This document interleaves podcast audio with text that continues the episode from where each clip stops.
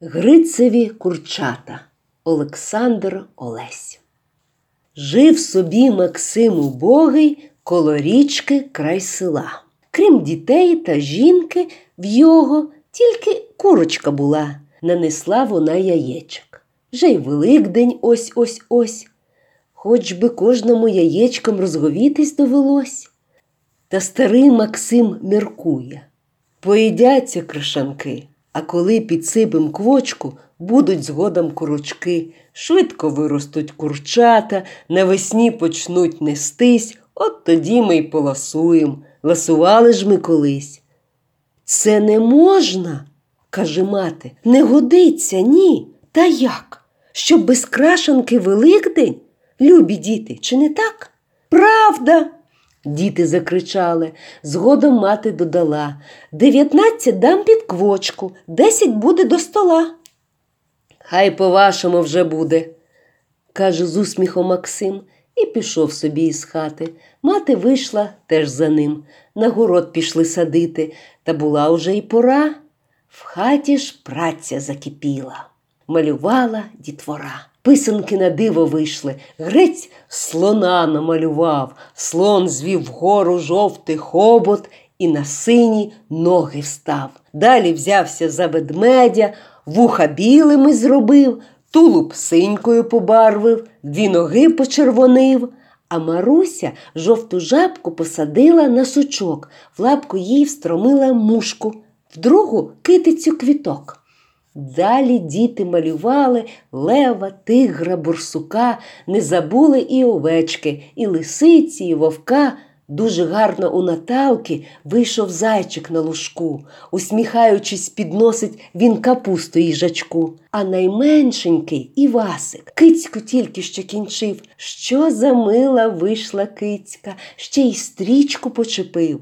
Грить скінчив уже й верблюда, височезний, три горби, звів він голову угору, тягне листя із верби. Домальовував Івасик, та вже в хаті аж гуло. Діти плигали, сміялись, так їм весело було. Аж у хату батько й мати. Мати скрикнула Ой, жах! Я ж яєць ще не варила. Хто? Пізнаю по очах. Як німі сиділи діти, та всміхнув старий Максим не біда, на тісто підуть, я й сире яєчко з'їм. Так під квочку дев'ятнадцять зрешти будуть писанки. Воно варені смачніші, зате має малюнки. Так як сказано, й зробили. Треба йти негайно в клів. Всі пішли, і батько, і мати. Гриць на місці вже сидів. Бідна квочка так зраділа мальовничим писанкам, що зворушена і не знала, що казати діточкам. Ось і смеркло, усі разом повечеряли, лягли, та заснути чомусь діти довго-довго не могли. Все їм згадувались звірі. Кожний сам себе питав, чи не краще, коли б чорним вуха він намалював, або чом живіт ведмедю він зеленим не зробив. Та голівоньки дитячі сон на подушки схилив. Аж три тижні бідна квочка пробула на писанках. Коли б глянули на неї, вас пройняв би просто жах. Як вона змарніла, схудла, самі шкіри й кісточки. Гола, краще не дивіться ви на неї, діточки. Тільки серце в неї билось усе радісніш, сильніш. Залишилось ще посидіть, почекати тільки ніч. І коли почувся вранці у шкарлупу перший стук, квочка наче підлетіла після довгих довгих мук, і щаслива вся в повітрі враз спинилася вона. Коли зирк стоїть на спині. Де? У кого? У слона. Дійсно, вилупилось першим чепурненьке слоненя. Не занадто ще велике, ну, як з доброго коня. Далі з ревом, криком, риком лев вискакує з яйця.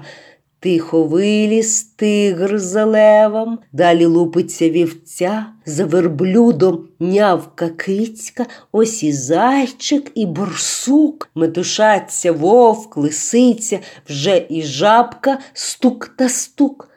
Спочатку вжахнулась квочка, ледве в безвість не втекла, та отямилася згодом і квоктати почала. Гриць усе це чув і бачив, та не мав чогось страху, хоч для більшої безпеки зліз обачно на вільху.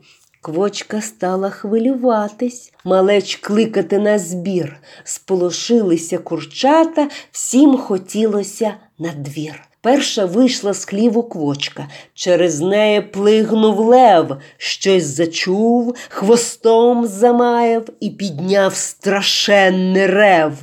Все замовкло, заніміло, наче цілий світ зомлів. Навіть квочка, рідна мати, аж припала до землі. Коли рев скотився поволі, громом прірвах одлунав, скочив тигр, роззявив рота і сказав повітряняв. Далі вибігла лисиця, вовк, ведмідь, рябий борсук. Жабка плигнула з квітками і найшла на груші сук.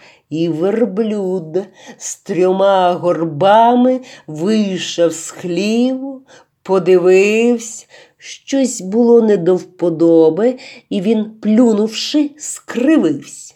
За вівцею вибіг зайчик, міг би легко він втекти.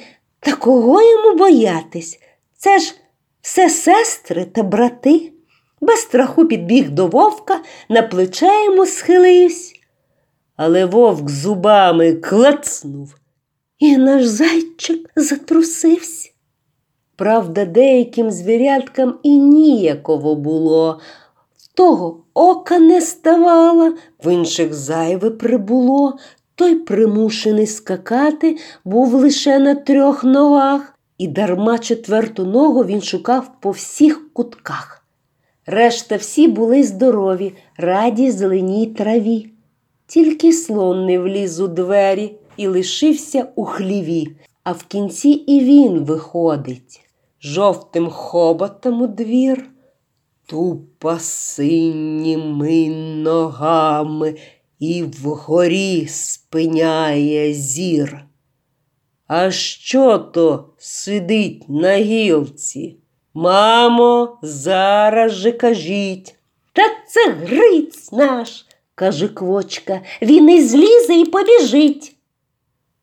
Так це він. Зітру на порох, з мене посміха робить, ноги синькою побарвить, жовтий хобот причепить. І трубу свою до Гриця простягає лютий слон.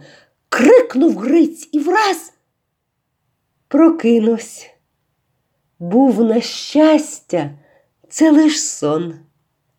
Всі прокинулись від крику, хто кричав, ніхто не зна. А в хліві куняє квочка.